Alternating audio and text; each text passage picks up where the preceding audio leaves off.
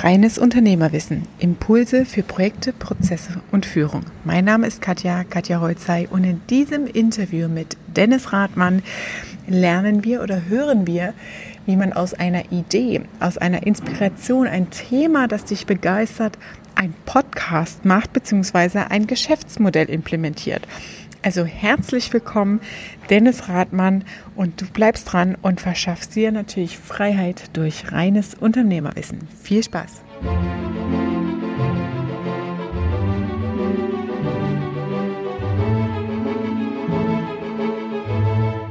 Der Dennis, der hat einen Podcast gelauncht. Ähm, das ist ganz, ganz selten. Äh, in der Branche zumindest mal mit diesem Thema. Der heißt Maschinenraum.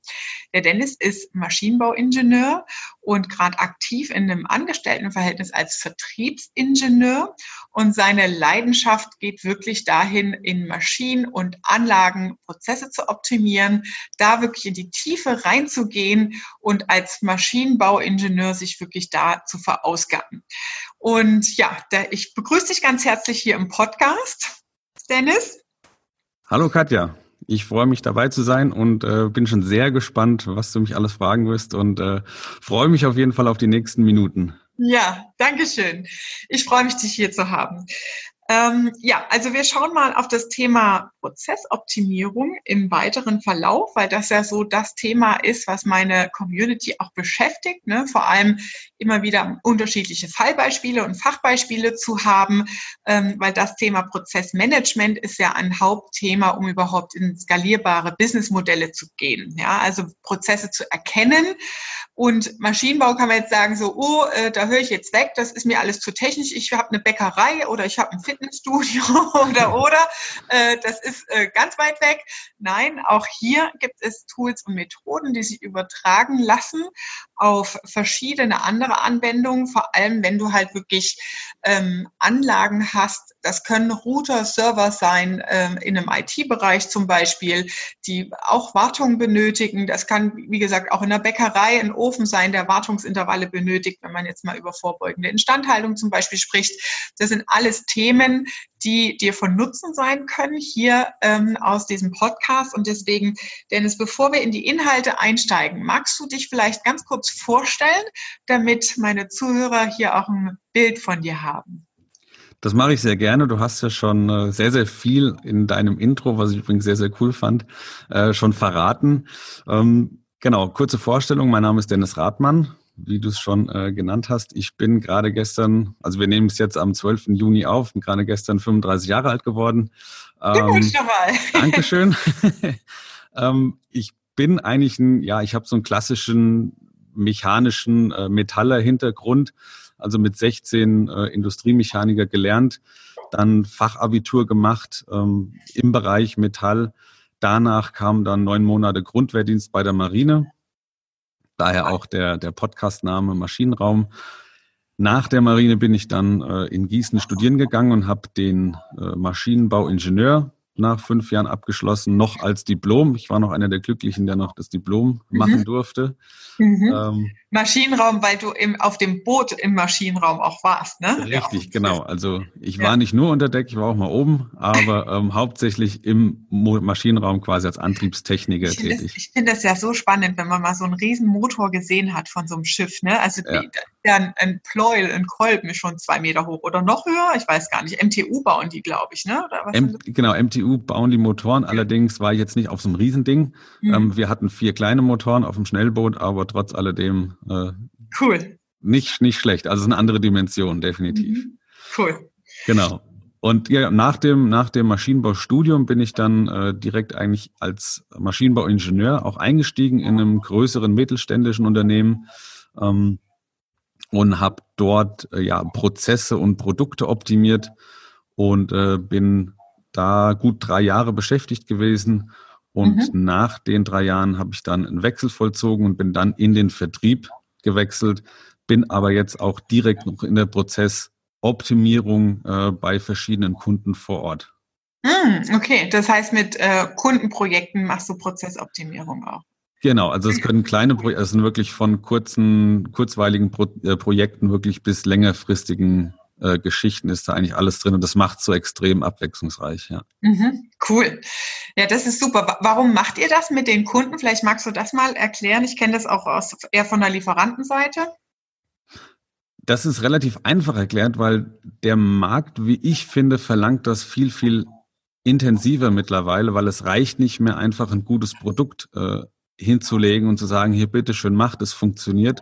Du musst ein bisschen äh, über die Grenze hinausgehen. Das heißt, du musst mehr liefern als einfach nur das Produkt. Du musst einen Support haben. Ähm, du musst den Prozess begleiten im Prinzip. Ja? Du bist Markt oder du bist ja Prozesslieferant, du bist Prozessbegleiter und ähm, fährst mit dem Kunden sein Projekt so weit ein, ähm, ja, bis es zum Optimum kommt. Und mhm. dann kann man immer noch im Nachhinein sagen, okay, jetzt könnte man vielleicht woanders angreifen, aber du bist immer da, du bist Ansprechpartner und bist quasi immer vor Ort und greifbar. Und mhm. das ist das, was heutzutage, glaube ich, ganz, ganz wichtig ist, ähm, ja. den Support zu liefern. Und ähm, wie nimmst du das wahr, wenn du mit den Kunden sowas entwickelst? Ähm, wissen die auch gleich, was jetzt auf sie zukommt? Ähm, oder ist es eher so, dass man da wirklich anfängt, solche Prozesse auch zu etablieren? Also wie, wie ist da zum Beispiel auf Kundenseite euer Vorgehen oder wie, wie startet ihr sowas? Das kommt darauf an, äh, wie also geht jetzt der Kunde auf uns zu und sagt, ich hätte gerne ähm, eine Unterstützung von euch. Oder es gibt natürlich auch den Weg der Kaltakquise, dass ich jetzt zu Kunden hingehe oder zu potenziellen Kunden sage, wie schaut's bei euch aus? Habt ihr Bedarf, äh, eure Prozesse noch weiter zu optimieren? Mhm. Und ähm, wenn beides bejaht wird, also wenn, ob jetzt die auf uns zukommen oder ich auf sie, ähm, ja, schaut man sich einfach an, wo ist der Schmerz, wo können wir was machen, wo kann man Potenzial rausholen aus der Fertigung, aus den Prozessen und dann spricht man das vorher einfach durch, ähm, wie sowas aussehen kann und wie unsere klassische Vorgehensweise ist und dann ähm, nimmt das je nach Größe natürlich des Projektes, äh, nimmt das so seinen Lauf. Mhm.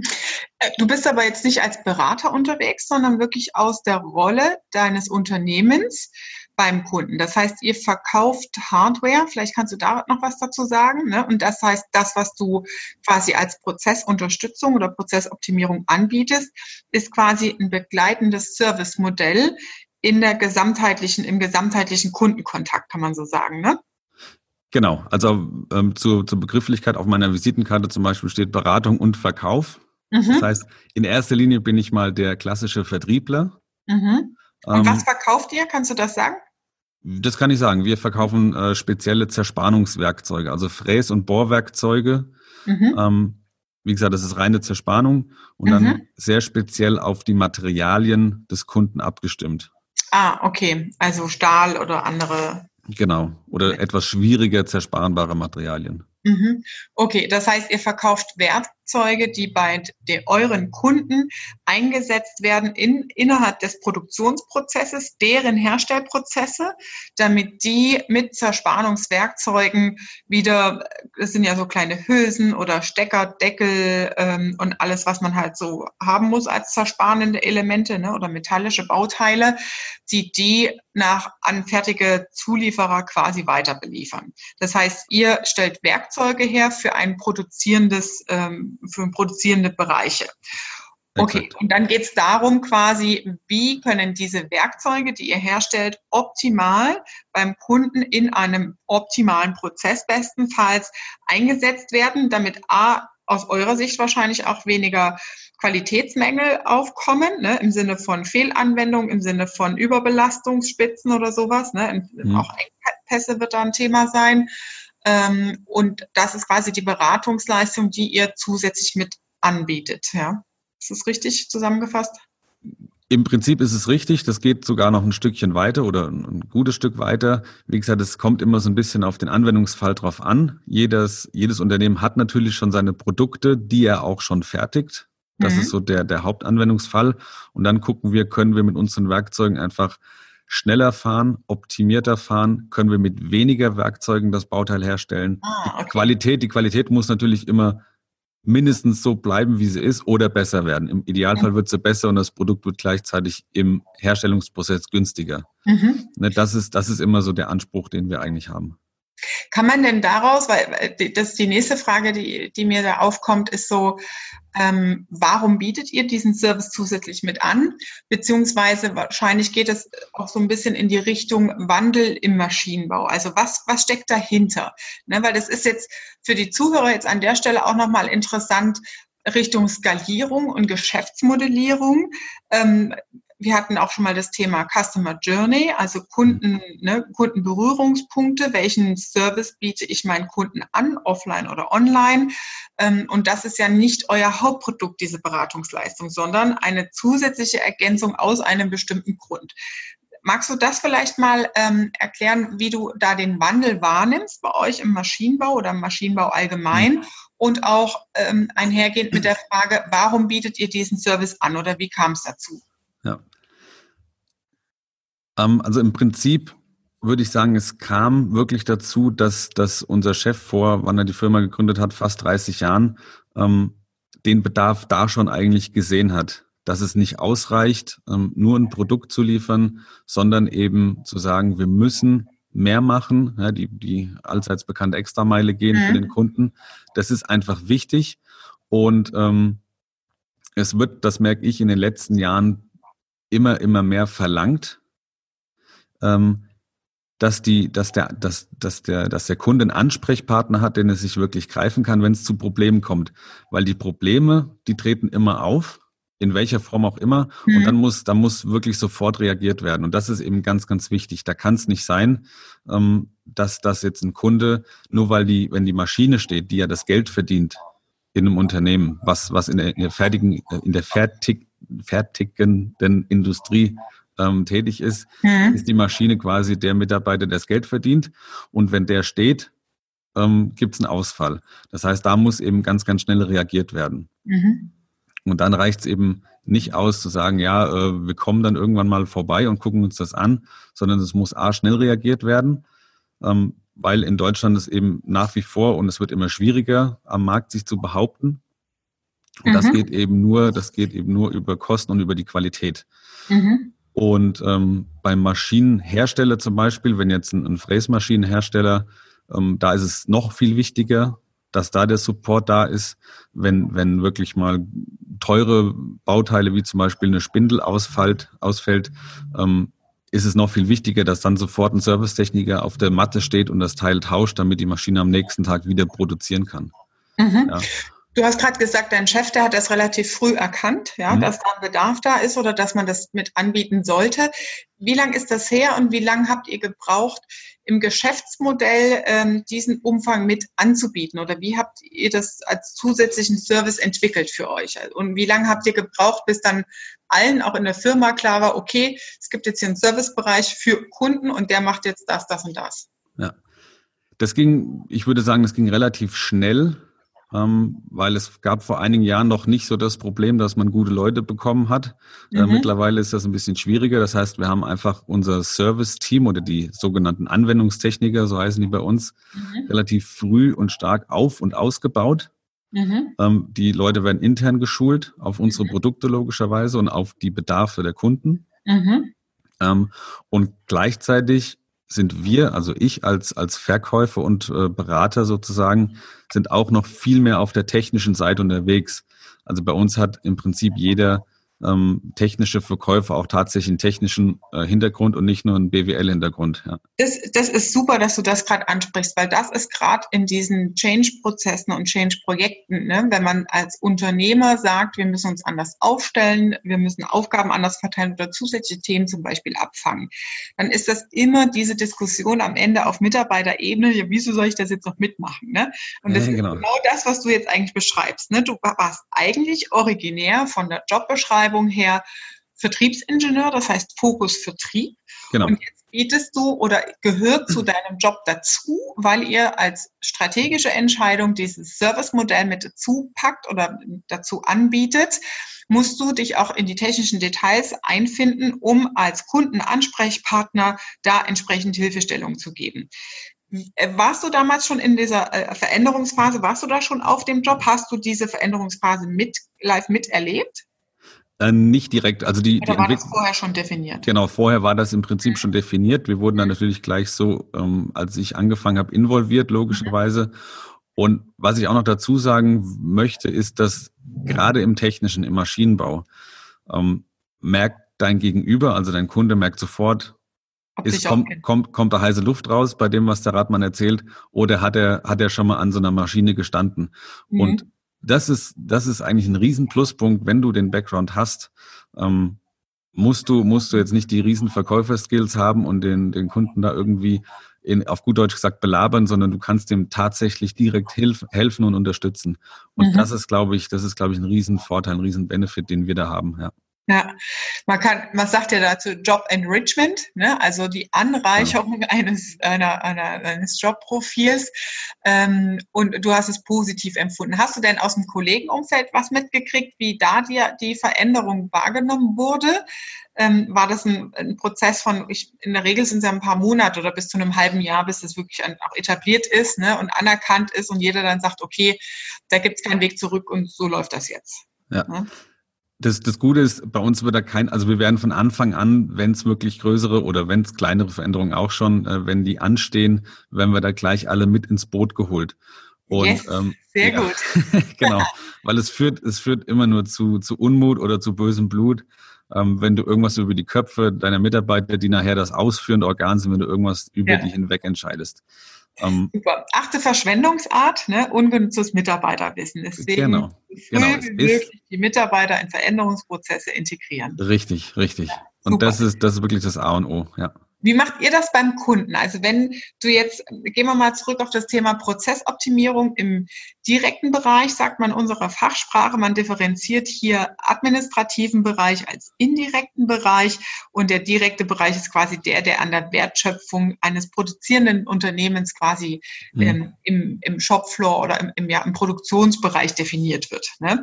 Wenn man ähm, sich jetzt vorstellt, okay, ich müsste jetzt mal eine Prozessoptimierung machen bei mir im Laden, ähm, wie gehe ich das an letztendlich? Was, was erwartet mich da? Was passiert da? Wie, wie lang dauert sowas? Wie ist da das Vorgehen? Also, wie gesagt, am Anfang muss man sich natürlich mal anschauen, ähm, wo, wo liegt das, das wirklich das Kernproblem des Kunden?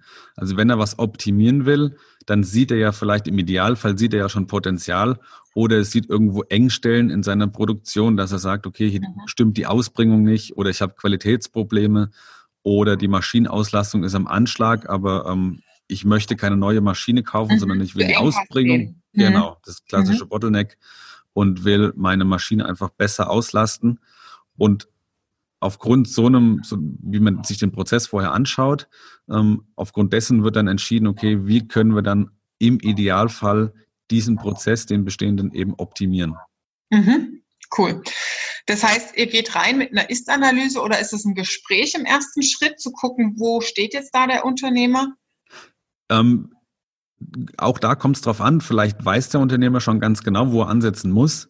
Mhm. Ähm, dann, reicht ein, dann reicht ein Gespräch aus. Aber ich möchte, ich persönlich will eigentlich immer den ganzen Prozess mir anschauen, mhm. ähm, weil ich komme von außen ja, mhm. und dann, mhm. dann siehst du einfach, ein bisschen mehr als, als der Unternehmer oder der Mann an der Maschine selbst. Das ist das Thema Betriebsblindheit, ne? Richtig, genau. Das ist gar nicht böse gemeint, sondern das ist ganz normal, ähm, wenn man eben über gewisse Jahre in seinem Unternehmen wächst ähm, und relativ selten rauskommt und nichts anderes sieht, dann glaubt mhm. man, man ist auf einem guten Stand. Ähm, und es können schon kleine, kleine Sachen sein, die man verändern kann mhm. äh, die dann eine relativ große Wirkung haben. Das heißt, für mich ist immer wichtig, den Prozess mir komplett anzuschauen äh, und dann äh, macht man genau eine Ist-Analyse. Wo sind wir? Und dann fragen wir eben, wo wollen wir hin? Mhm. Was können wir machen? Und dann geht entsprechend die Arbeit ähm, los, dass wir uns bei uns im Haus intern hinsetzen, um vielleicht mit Zeichnungen oder äh, CAD-Programm uns das Teil angucken, dann eine eigene Auslegung machen, wie würden wir das ganze Teil bearbeiten. Mhm und geben dann dem Kunden Vorgehensweise. Mhm. Genau, geben dann dem Kunden mal einen Vorschlag. So würden wir es machen. Wir kommen zum Beispiel auf eine Bearbeitungszeit von, weiß ich nicht, 15 Minuten und der Kunde braucht 25. Hm. Mal als Beispiel. Das, vor allem, das muss man ja auf die Stückzahlen immer hochrechnen. Ne? Genau, also das genau. ist äh, absoluter Wahnsinn. Habt ihr da prozentuale Werte, Erfahrungswerte, wo man sagen kann, das holen wir mindestens raus? Weil, weil das, also jetzt an der Stelle auch nochmal für die Zuhörer, das, was wir jetzt gerade hier äh, fachsimpeln und diskutieren, ist ja wirklich der Ursprung zum Thema Skalierung. Ja. Mhm. Das heißt, genau das ist der Punkt. Ich habe eine Maschine, ich habe eine Anlage, ich habe einen Produktionsprozess. Und wie schaffe ich es, aus den bestehenden Ressourcen mehr rauszuholen? Ja? Genau. Also das hoch zu skalieren. Das ist, sind genau diese Stellhebel an der Stelle. Ja.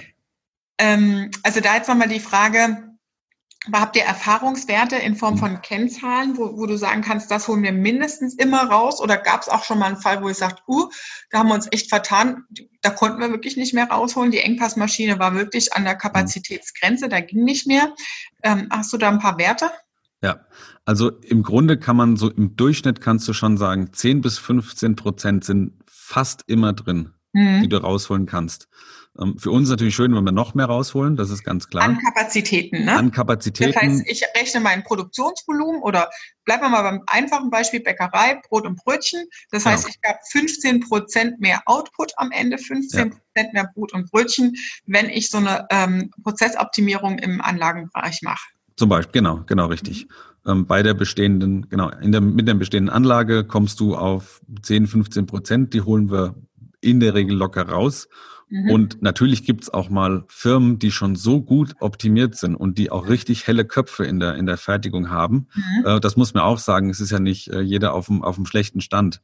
Mhm. Ähm, und da kann man dann sagen, okay, die wissen ganz genau, wo ihr, wo ihr Problem liegt. Und da können wir dann auch vielleicht teilweise gar nicht mehr so viel rausholen. Und dann kann man mhm. trotzdem mit den Leuten ähm, sich zusammensetzen und kann vielleicht auch über, über neue Anlagen sprechen ähm, oder über andere Geschichten, wo man dann sagt, okay, wir können dann ähm, trotzdem unterstützen und vielleicht mhm. auch nur fünf Prozent rausholen, was für viele natürlich auch schon wieder ein Riesenvorteil ist. Ja. ja.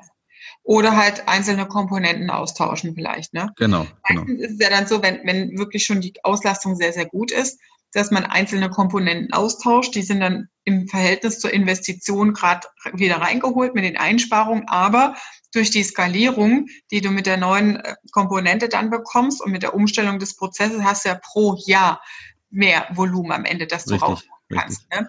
Also das ist im direkten Einmalinvest direkt wahrscheinlich 0 auf 0 im Worst Case, ja. Ähm, und dann hast du halt deine Folgegewinne oder mehr Umsätze letztendlich in Form von mehr, mehr Materialproduktion ähm, durch die Optimierung letztendlich. Ja. Genau. Es kann natürlich auch sein, du holst mehr Qualität raus ähm, bei, bei den gleichen Kosten. Das heißt, du sparst kein Geld ein, gibst aber auch nicht mehr aus, hast aber eine bessere Qualität. Mhm. Wäre auch noch ein Anwendungsfall. Also das, das, sind, das sind Sachen, die funktionieren aber auch mhm. durchaus, ja. Ähm, jetzt ist ganz oft die Frage, wenn man sich damit noch nicht auseinandergesetzt hat. Ich denke da gerade an so einen kleinen Formhersteller äh, äh, aus, aus dem Schwäbischen, aus dem Schwarzwald war der sogar. Ähm, der sagt, der hat noch nie sowas gemacht und so weiter. Ne? Äh, wenn ich das vorher mal gewusst hätte, dann hätte ich meinen Laden nicht verkauft und so. Okay. ähm, was kannst du denen sagen, die wirklich einen Anlagenpark haben, einen kleinen, ähm, und, ähm, sich aber noch nicht damit auseinandergesetzt haben. Und dann gibt es ja ganz oft so diese Idee, oh, ich mache das mal selber, ja, weil ich kenne meine Prozesse in- und auswendig besser.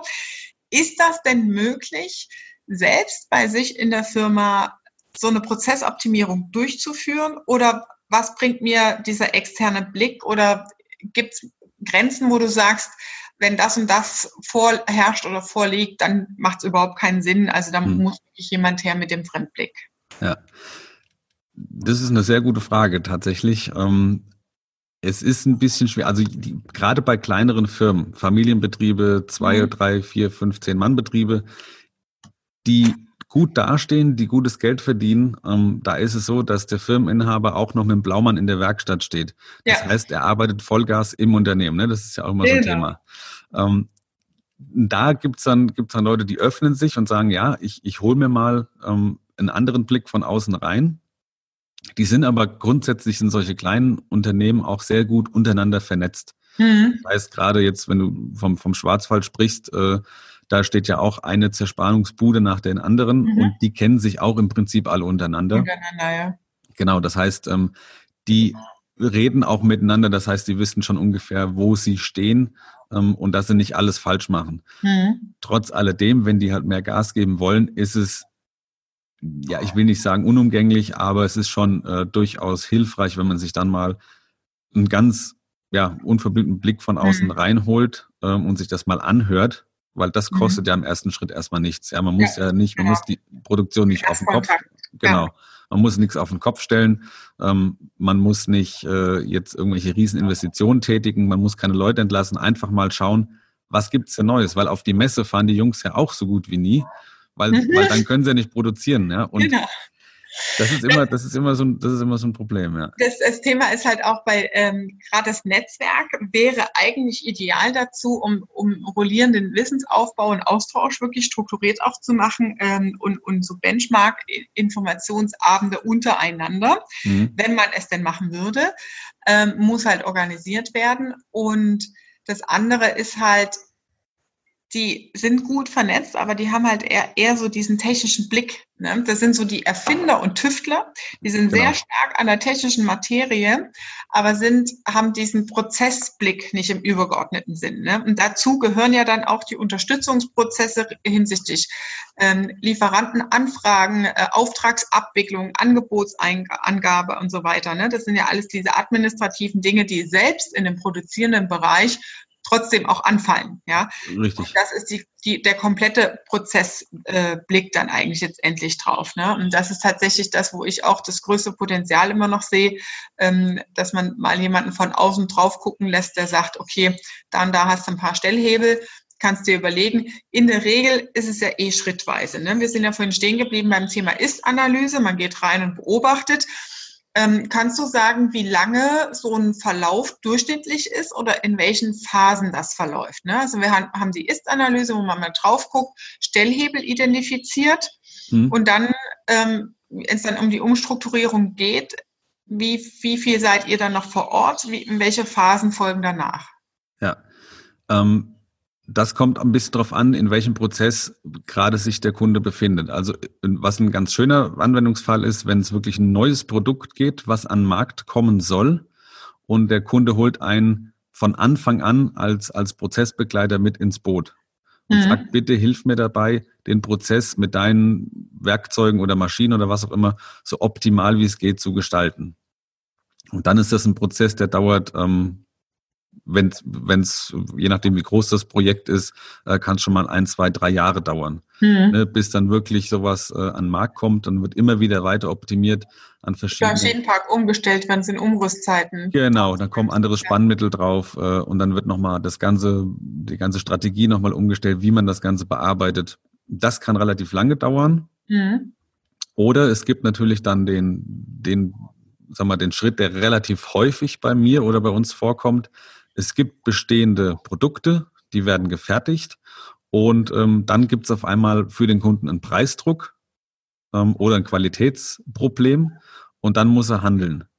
So, und dann äh, müssen wir eben auch relativ schnell handeln und gucken, ähm, wie können wir jetzt im Idealfall den, die Qualität schnell optimieren oder ähm, die Preise, also die, die, die Prozesskosten ähm, relativ schnell äh, runterkriegen. Und das ist dann ein Prozess, der kann innerhalb von, äh, von einem Monat kann der abgeschlossen sein.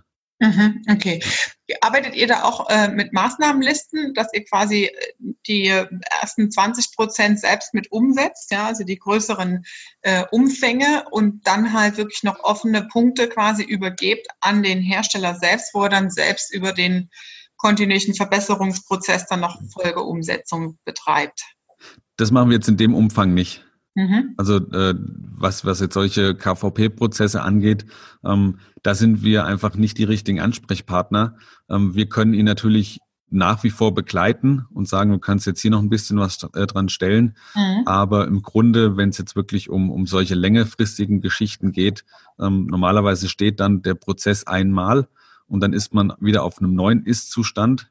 Ähm, und wenn es dann nochmal Optimierung geben soll, ähm, dann muss man sich das nochmal von vorne anschauen. Aber wenn man den erstmal optimiert hat, den Prozess und hat seine beispielsweise 15 Prozent rausgeholt, ähm, dann ist das erstmal ein Riesenfortschritt und dann wird der, wird das Produkt auch erstmal nicht mehr angegriffen, sondern es wird laufen gelassen, weil ähm, ja, weil man eben nicht ständig in den Prozess eingreifen möchte. Mhm. Ja, gut, sind halt wirklich technische Abläufe dann die genau, also genau. Aneinanderkettung von ja, Bearbeitungsvorgängen letztendlich. Ne? Okay.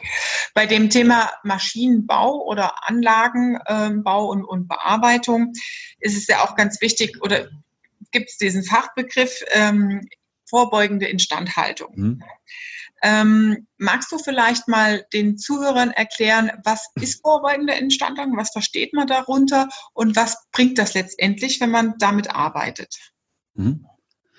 Also vorbeugende Instandhaltung oder Lean Manufacturing heißt es ja sogar im, im Fachbereich, ähm, heißt einfach, dass man sich anschaut, was kann an dem Prozess quasi alles ähm, oder was ist in der Vergangenheit vielleicht schon mal kaputt gegangen, schiefgelaufen, wo mhm. habe ich meine Ausreise im, mhm. im Bezug auf Qualität mhm. und ähm, überlegt sich dann, wie kann ich das in Zukunft ähm, quasi verhindern?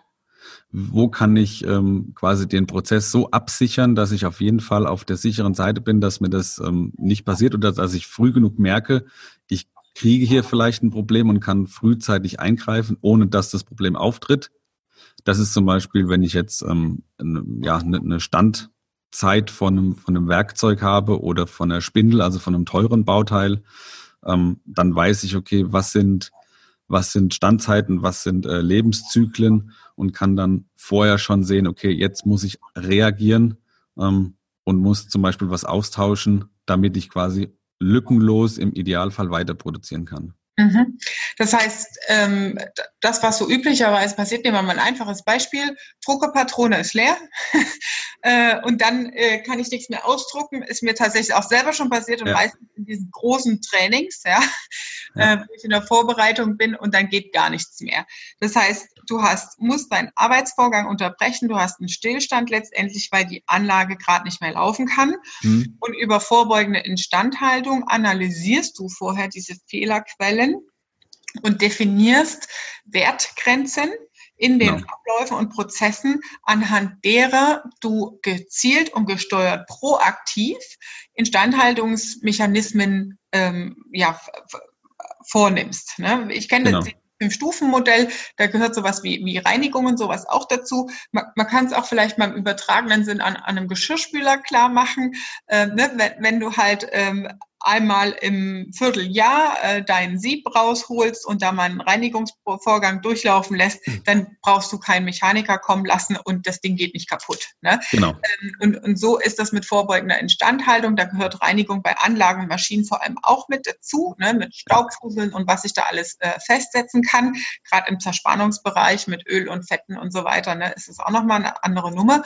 Ähm, und das heißt, da gibt es einen mehrstufigen Prozess und das leite ich quasi an Kennzahlen ab. Ja, das heißt, ich mhm. muss erstmal analysieren, ne, welche Ausfallquoten ich habe, welche Nutzung und Auslastung ich habe. Und dann lege ich quasi fest, und das, ich kenne das auch bei den Anlagen und Maschinen mit so Checklisten, die dann dranhängen. Genau. Das heißt, der Schichtverantwortliche oder der Monatswochenverantwortliche, wie auch immer, der führt dann eben den nächsten weiteren Prozessschritt durch in, im Rahmen der vorbeugenden Instandhaltung, sodass keine Ausfallzeiten stattfinden. Ne? Und das ist jetzt auch vielleicht nochmal an der Stelle für die Zuhörer. Es geht ja auch immer so aus dem äh, um das Thema raus aus dem Troubleshooting-Modus, ne? also raus aus diesem pro, äh, reaktiven, oh Gott, da ist was passiert. Feuerlöschen, genau. Produktion, ja, irgendwas ja. funktioniert nicht. Ja. Und da ist das Thema vorbeugende Instandhaltung zum Beispiel eins, ähm, wo man proaktiv in die Steuerung gehen kann. Ne? Das ersetzt natürlich nicht, dass nie was schief geht, ne? wenn man mal einen Stromausfall hat oder oder ne? und das neu Ganz hochfahren klar. muss, dann das passiert dann halt. Aber du hast wesentlich bessere Planungsintervalle, kannst das delegieren wirklich an die Mannschaft und du bist als Chef dann oder Maschinenleiter dann wirklich mehr in der Kontrollfunktion und guckst und checkst, ob das durchgeführt wurde letztendlich. Ne? Das ist dann auch wieder ein Führungsinstrument oder ein Steuerungsinstrument, um mehr am Unternehmen zu arbeiten, statt selbst im Troubleshooting dann mit antanzen zu müssen, sagen, okay, wo liegt jetzt hier eigentlich der Hund begraben, was müssen wir machen? Ne? Exakt, ja. Ähm, und bei den Ausfallzeiten ist es ja dann oft auch so, wenn Bauteile defekt sind, ja, oder ähm, ausgetauscht werden müssen, Ersatzteilbeschaffung kostet entweder extrem viel Aufpreis für die Geschwindigkeit oder aber ähm, es ist, du hast halt lange Downzeiten, also Liegezeiten, weil du es gar nicht ranbekommst, das Bauteil. Ne? Genau. Und das ist halt wirklich äh, das, was dann bares Geld kostet, weil du in dieser Zeit nicht produzierst und damit nicht verkaufst. Das ist der Worst Case, genau, weil jeder Produzent hat natürlich auch seinen Kunden im Nacken sitzen, mhm. äh, der auch nicht gerne wartet oder nicht warten kann. Ja. Und die Automobilindustrie ist ja so ein, so ein Paradebeispiel. Also mhm. wenn ich da, ähm, wenn das Band bei VW oder bei Audi stillsteht, weil der Zulieferer ähm, was auf gut Deutsch äh, verkackt hat, dann wird's, dann wird's richtig unangenehm. Genau. Ja, ja, das kenne ich auch. Ja. ja. Okay, ähm, vielleicht mag, magst du noch mal drauf eingehen. Als Vertriebsingenieur hast du ja beide Komponenten. Ne? Du hast den Vertriebsteil und du hast den Ingenieursteil. Wie nimmst du denn im Moment den äh, unternehmerischen Wandel wahr? Also in Form von äh, gesellschaftlicher Wandel, vielleicht geprägt durch Social-Media-Kanäle oder auch äh, in Form von anderen Arbeitsabläufen bei euch in der Firma selbst oder auch in der Kommunikation Richtung Kunden beziehungsweise Zulieferer. Mhm. Was, was ist da deine Wahrnehmung aus der Firma heraus? Wo siehst du das, was kommt? Äh, wo habt ihr vielleicht auch selbst schon Aktivitäten angestoßen? Und wo sagst du, an der oder der Stelle könnte man tatsächlich noch ein bisschen mehr tun? Ja. Also wo viele Firmen mittlerweile oder was die erkannt haben, ähm, was aktuell schon ein Riesenproblem ist und was, glaube in den nächsten Jahren noch, noch sich extrem verschärfen wird, ist der, man muss sagen, der brutale Fachkräftemangel mhm. ähm, an der Basis von Leuten, die wirklich eine Maschine bedienen, programmieren können, die eine entsprechend adäquate Ausbildung haben. Mhm. Ähm, das wird, das wird noch richtig heftig. Das ist jetzt schon ganz schwierig, Leute zu kriegen. Also der Markt ist im Prinzip leer von Leuten, die solche Skills noch haben diese Technik. Woran liegt das? Weil, weil nichts nachwächst oder weil die, die, der Nachwuchs eh weniger wird? Ja, genau, also irgendwie, ich weiß nicht, von, von den Hochschulen drängen zwar genug Ingenieure, die wollen aber nicht mehr an der Basis arbeiten. Mhm. Ne, man, die jungen Leute kriegen ja suggeriert, du musst studieren, du musst auf jeden Fall äh, die in die Ausbildung machen, am besten noch promovieren. Ähm, aber an der Basis, da wird entsprechend ausgedünnt. Es mhm. wurde eben in den vergangenen Jahren viel auf, auf ausländische Produktionen gelegt, mhm. hat dann aber gemerkt, das funktioniert dann auch nicht so wunderbar. Und ähm, also junge Leute kommen nicht nach. Das ist das eine Problem. Das andere Problem ist, dass ähm, auch weniger ausgebildet wird in den eigenen Unternehmen.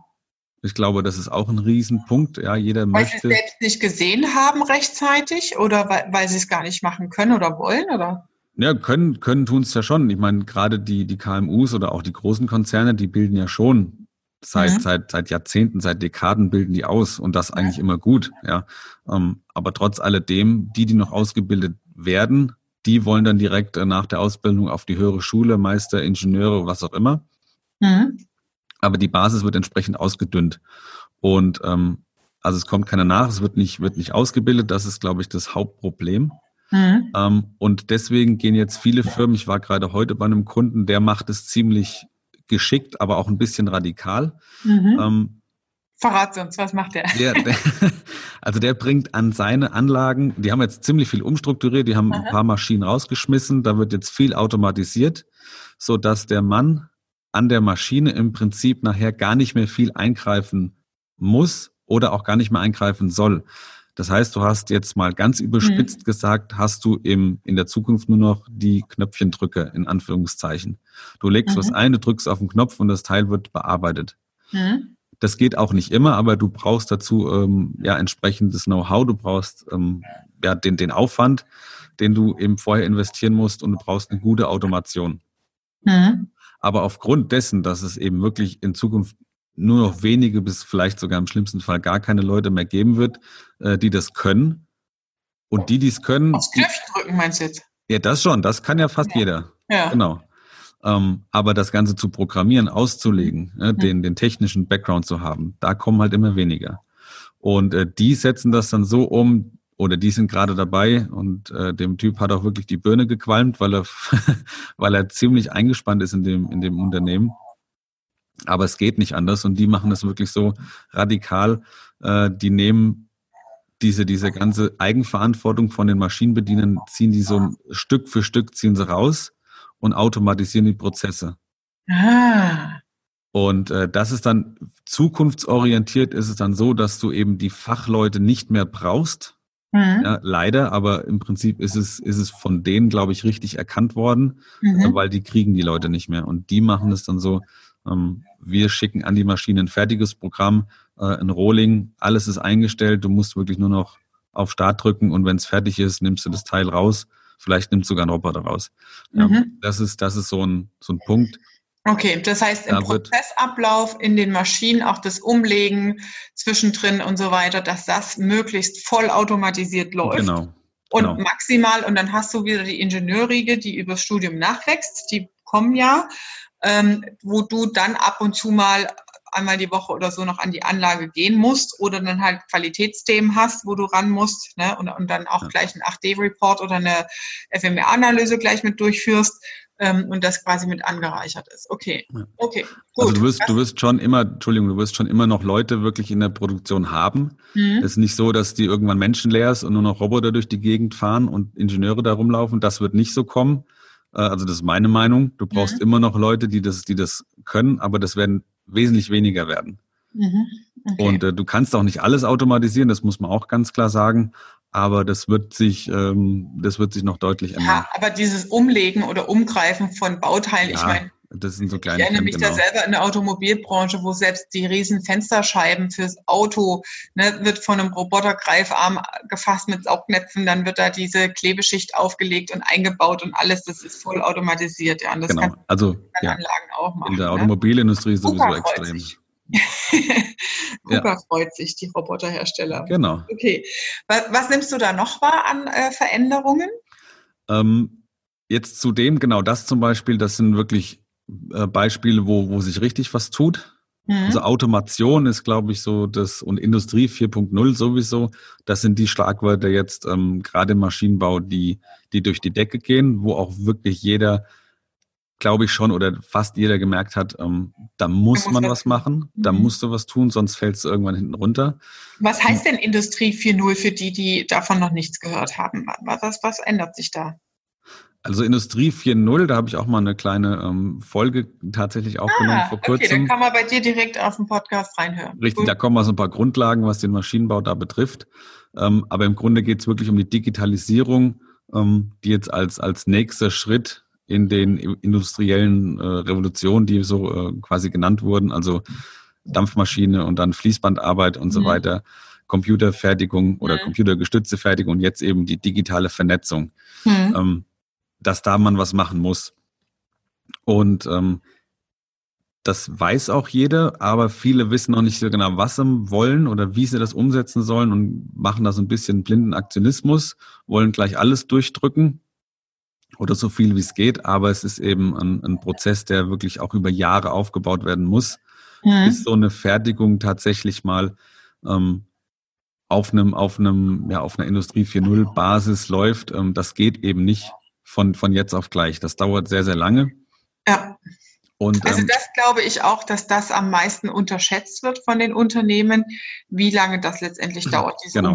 Ne, die, die schieben das so vor sich her an, ja, man hätte, sollte, könnte, müsste. Ähm, aber dass so eine Umstellung halt wirklich auch mindestens ein Jahr braucht, ne? Ja, äh, bis ja. alle Abläufe und so weiter ähm, danach laufen, das, das wird tatsächlich echt sehr stark unterschätzt. Ja. Genau. Mhm. Ähm, du hattest vorhin nochmal Social Media angesprochen. Mhm. Das ist zum Beispiel ein Punkt, wo ich sagen würde, da tut sich im Maschinenbau noch wenig bis gar nichts. Mhm. ähm, ich meine, es gibt, jede, jede Firma hat natürlich, ähm, oder was heißt natürlich, die meisten haben einen, einen Auftritt bei, bei Facebook oder bei Instagram vielleicht sogar ähm, und sind da zwar sie zugegen. Man kann sie antreffen oder es gibt vielleicht das ein oder andere Video auf YouTube. Das mhm. ist schön. Aber so richtig in die Sichtbarkeit kommen diese Firmen trotzdem nicht über die Kanäle. Mhm. Ähm, es ist immer noch das gute alte Messegeschäft, wo man mhm. sich zeigen muss, natürlich, das will ich auch gar nicht kleinreden.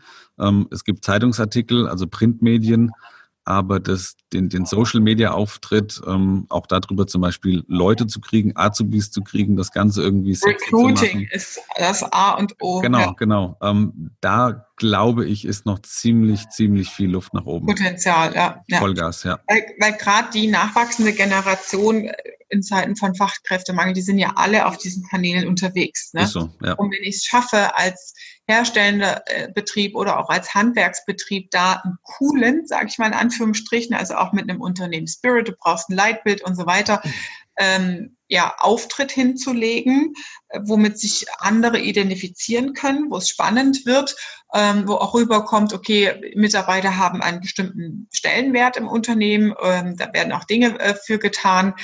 Ähm, ich glaube, das ist wirklich das A und O in der Zukunft, ne? dass das ja dass die Social Media Kanäle echt eine Recruiting-Plattform sind. Ich habe einen Kanal äh, in der Beobachtung, das ist eine Schreinerei. Die haben erst angefangen damit und die machen das echt super. Ja. Also wirklich mit Videomaterial, mit Live-Aufnahmen zwischendrin ähm, und einfach ein paar winkte Perspektiven. Dann habe ich einen, der ist im Sanitärbereich und der, das Profil, wenn du dir das anguckst, denkst du, bist auf einer Künstlerplattform. Ja?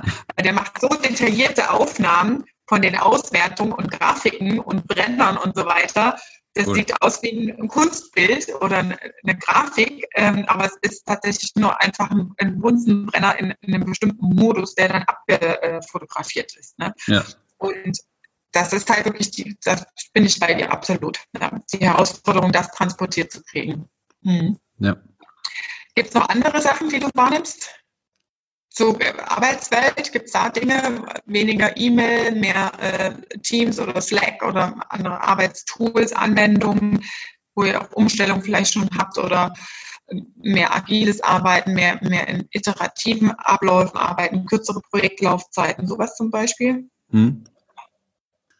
Ja, also im Prinzip ist die, der, der, der eigentliche Wandel oder das, was ich hauptsächlich gerade im Maschinenbau sehe, ist wirklich das, dass die Leute erkannt haben, dass sie automatisieren müssen. Das heißt, in der Modernisierung vom Maschinenpark, da wird schon sehr viel Wert drauf gelegt, ähm, wo man vielleicht früher noch gesagt hat, äh, ja, das funktioniert alles noch mit unserem Bestand. Warum soll ich jetzt eine halbe Million für eine neue Maschine ausgeben?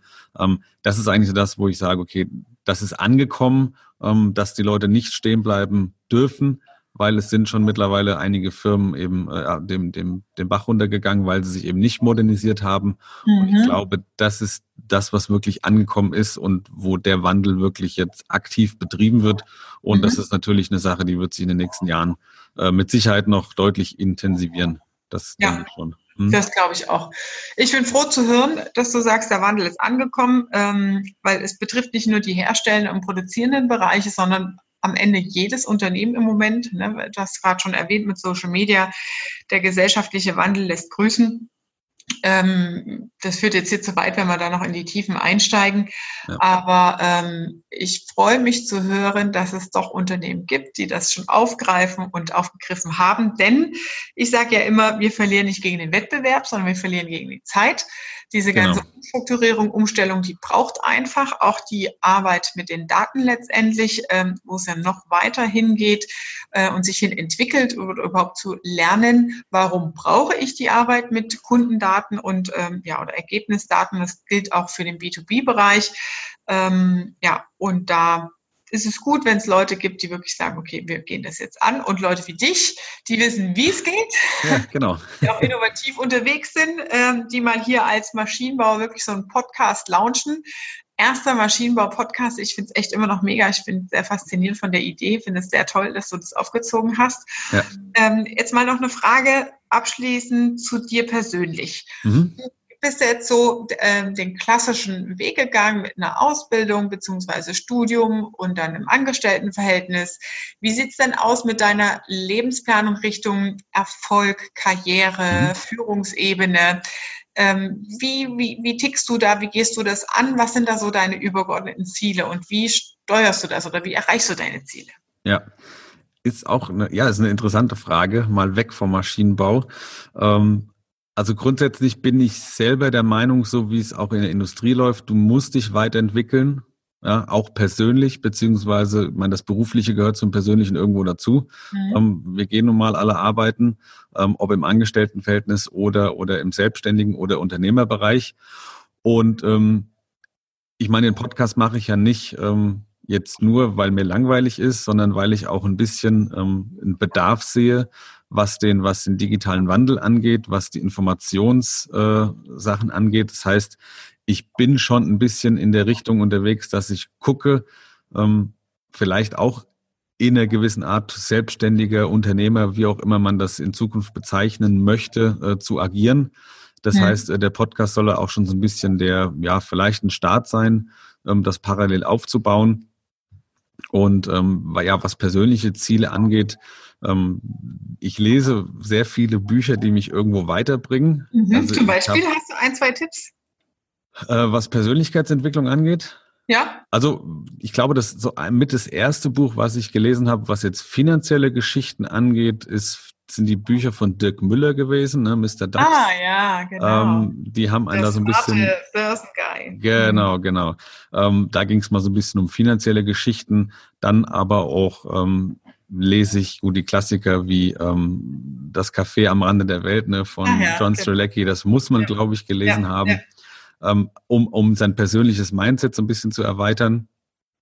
Ähm, auch mal den, den Weg zum Wesentlichen, abseits von Karriere und, und Business. Mhm. Ähm, weil es fängt immer bei dir selbst an, glaube ich. Davon bin ich überzeugt. Wenn du, ja. wenn, wenn du selbst mit dir eine Baustelle hast oder bildest, egal ob es im Inneren ist oder mit, mit Umfeld, mit Beziehungen und so weiter, dann kannst du im Prinzip nicht durchstarten. Dann kannst du deine groß, größer gesteckten Ziele, glaube ich, nicht erreichen, wenn du selber ähm, gewisse Probleme hast. Ne? Und ja. da ist zum Beispiel, wie gesagt, ist Lesen äh, ist ein großes, ist ein, ist ein Punkt.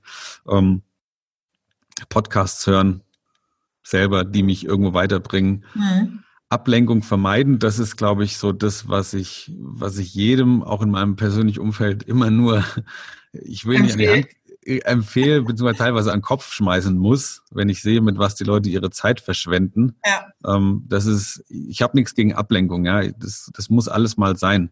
Mhm. Aber es ist eben der Überfluss aktuell, den ich, den ich sehe, ähm, mhm. den, den der Leute einfach ausbremst. Ob jetzt, ob die durchstarten wollen oder nicht, aber es, es verstumpft so ein bisschen. Mhm. Ja, und, und also, wie gesagt, Zeit sinnvoll nutzen. Ähm, Verschwendung vermeiden von Zeit auf jeden Fall, von persönlicher Zeit. Man muss ja nicht Tag und Nacht an seinem Business arbeiten, aber ähm, wichtig ist eben, ja, mit, mit sich, dem Umfeld, mit sich selbst klarzukommen und dann kann man eben entsprechend auch mal schauen, ja. ähm, wo soll es hingehen. Und dann natürlich visualisieren. Ne? Ein paar Ziele muss man eben auch ein bisschen. Sehr gut. Vision Board. Richtig, genau. Cool. Und ja, solche kleinen Stützen. Da auch schon konkrete Pläne in Jahreseinheiten, wo du sagst, bis da und dahin will ich das und das haben oder bis ich 40 bin oder bis ich 50 bin oder irgendwie sowas. Ähm, wie hast du das konkret formuliert oder nicht so? Doch, das auch. Also ich habe zum Beispiel auf meiner, auf meiner Liste stehen, beispielsweise mit 50, also zum 50. Geburtstag äh, möchte ich bitte nicht mehr äh, von einem Arbeitgeber abhängig sein. Mhm. Das heißt, da sollte schon so ein bisschen eine, eine finanzielle Unabhängigkeit da sein. Mhm. Ähm, sowas zum Beispiel, Familie ist auf jeden Fall ein großes Ziel, weil das ist nämlich auch, glaube ich, eine, eine gute Stütze, ja. ähm, genau, die einen im, im persönlichen Umfeld entsprechend stützt. Mhm. Und ähm, ja, das sind, das sind so im Prinzip die. Das die Wesen. kann ich dir dazu noch empfehlen zum Thema finanzielle Freiheit. Das ist mega cool. Ähm, ah, okay. Kleine Blackbox. Finanzen, okay. ja. Ich kann es auch mal in die Shownotes mit, mit rein ergänzen.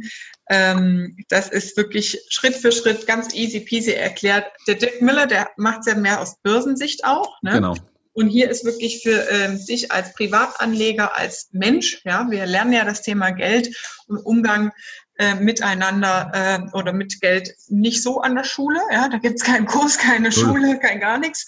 Ja. Ähm, und das ist wirklich so Basics. Wie kannst du es äh, schaffen, Schritt für Schritt ähm, in die finanzielle Freiheit da mal was anzugehen, aufzubauen, welche mhm. Formen gibt's und so weiter. Ja, das cool. ja. Von dem her kann ich das Ziel nachvollziehen, bis 50. Ja. Da, wir haben eigentlich fast, äh, wir haben gute Parallelen eigentlich. Ne? Ähm, bei mir war es ja auch so, ich war auch lange angestellt, ja, mhm. ganz, ganz lange.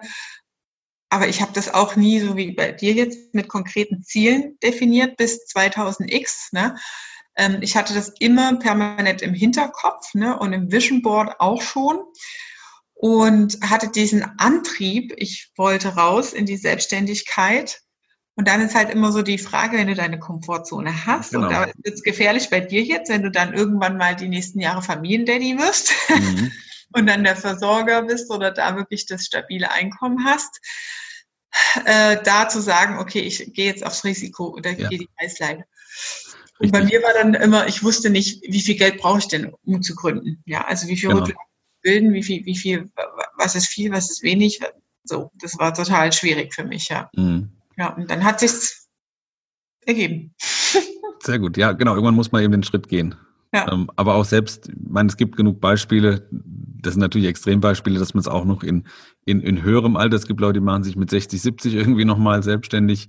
Ja, ähm, klar. Familien äh, oder Familienväter oder, oder Mütter ja. gehen in die Selbstständigkeit. Das ist natürlich klar, das wird immer schwieriger, das ist ganz klar. Mhm. Ähm, ja, das wollte ich, ich gerade sagen. Also ich ja. würde es jetzt nicht noch später haben wollen, weil genau. es ist vom Mindset als Unternehmer auch äh, unterwegs zu sein, ist es ein ganz, es sind andere Zahlen, du hast überall mindestens eine Null mehr dran, ja. ja. Äh, das sind Bewegungen, bei mir hat sich dadurch auch das komplette Umfeld geändert, mhm. ja, weil du, wenn du dich mal austauschen musst und sagst, oh, ich habe eine Steuerzahlung von 50.000 oder 100.000, ja. äh, wenn da einer zuhört aus dem Angestelltenverhältnis, so, was? ja, ich meine, das, was reingeht, rausgeht, du hast bis zum Spitzensteuersatz bei über 40 Prozent Einkommenssteuer. Ja, ja, das ist brutal eine Scheiße, das ist so brutal, ja, da, da kannst du nicht voll genug sein am Markt letztendlich. Ähm, und das ist ein Riesenumdenken als Unternehmer, ne? Also das da, da reinzukommen aus dem Angestelltenverhältnis ähm, wirklich ins Unternehmertum, dann auch mit Beteiligung und am Unternehmen arbeiten und so weiter. Deswegen glaube ich auch, je früher man es macht, umso besser ist es wahrscheinlich. Ja, ich glaube, den perfekten Zeitpunkt, den gibt es sowieso nicht. Ja. Aber ich denke, wenn, vielleicht ist es so am besten, wenn man direkt von der Uni kommt oder, oder noch relativ jung ist, man hat weder Familie noch große finanzielle Verpflichtungen, ähm, mhm. ähm, kein Haus, was abbezahlt werden muss oder sowas, ja. ist wahrscheinlich ein, ein sehr komfortabler Einstieg. Dann ja. fehlt einem vielleicht aber das bisschen, das, das Know-how. Also das ist so ein bisschen ein, ein schmaler Grad, ja. ja. Ja, wobei Know-how, das ergibt sich. Wenn Eben, du fachlich ja, qualifiziert bist, ähm, das ganze Unternehmertum, dafür gibt's ja so Business Coaches wie mich dann auch. Ja. Äh, ne, wie, wie kann ich das jetzt machen? Du bist in deiner Branche, in deinem Thema gut, ja. Ähm, und das andere kannst du halt wirklich auch über Weiterbildung noch dazu holen. Ne? Eben, das musst du sowieso dein Leben lang, glaube ich. Das, das. Immer, immer gucken, äh, up okay. to date zu bleiben und, und sich neue Informationen reinzuholen. Ja.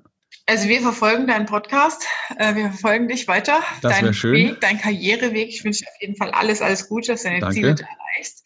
Und jetzt ist natürlich die Frage bei dem einen oder anderen Zuhörer, wie kann ich mit dir in Kontakt treten, ähm, wenn ich vielleicht auch Hersteller bin im produzierenden Gewerbe und ich hätte gern mal den Dennis als Ratgeber oder als externen Blick.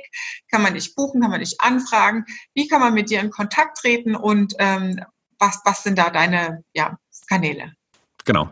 Ähm, wir hatten, wir hatten das Thema Social Media jetzt relativ lang und breit diskutiert äh, oder behandelt und dann ist es wohl auch, liegt es auf der Hand, dass ich auch da unterwegs bin. Mhm. Das heißt, der klassische Weg Xing oder äh, LinkedIn, mittlerweile auch Instagram, bin ich ähm, zugegen.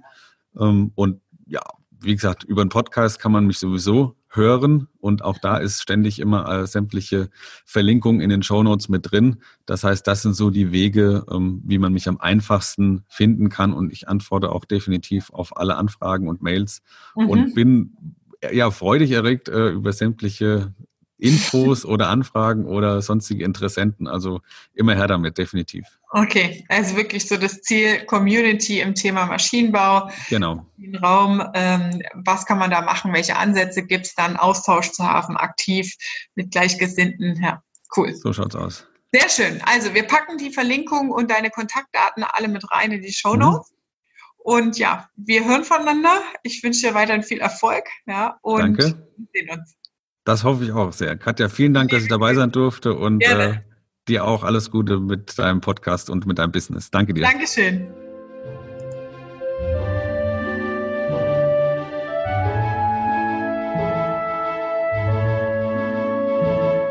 Das war deine Dosis reines Unternehmerwissen für heute. Ich freue mich auch, wenn du beim nächsten Mal wieder dabei bist. Wenn du konkrete Fragen hast zu deiner unternehmerischen Situation, dann nutz die Gelegenheit und sei dabei beim nächsten Online-Event und stell deine branchenspezifischen Fragen. Wenn dir diese Folge gefallen hat, freue ich mich über eine 5-Sterne-Bewertung und sage liebe Grüße, schön, dass du dabei bist, deine Katja.